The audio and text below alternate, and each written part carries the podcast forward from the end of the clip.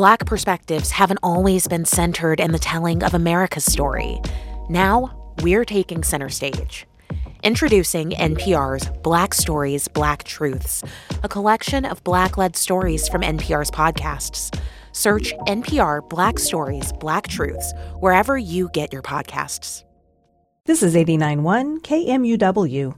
Up now, KMUW's Fletcher Powell looks at a new biopic about a groundbreaking athlete.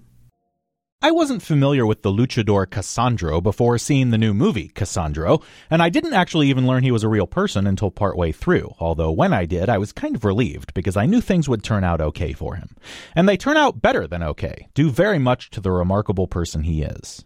The wrestler is a gay man who performs as an exotico, a kind of lucha libre character who adopts feminine characteristics, sort of like wrestling in drag.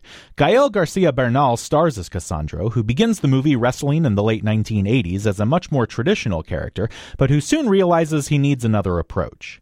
He becomes Cassandro, taking his name from the title of a telenovela and creating a look that's something like what you might see if Liberace had tried wrestling. He seems to revel in the cartoonishness of his character, which must have been difficult for him given Exoticos appear to be there to be ridiculed, as the crowd hurls homophobic slurs at him. But the thing about Cassandro is that he's a boisterous and accomplished showman, and he wins over the crowd simply through his irresistible theatrics.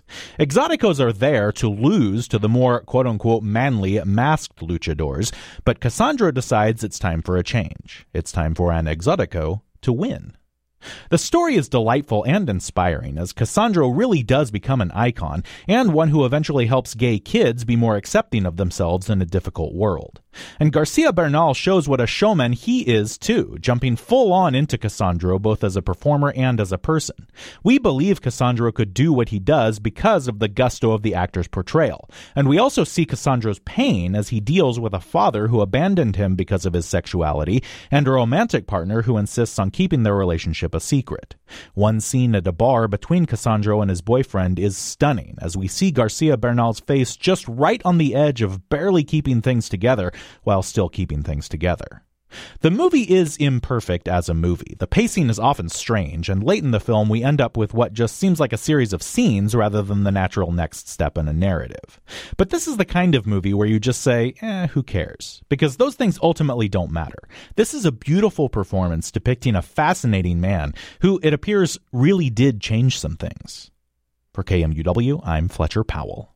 Cassandro is on Amazon Prime Video tomorrow.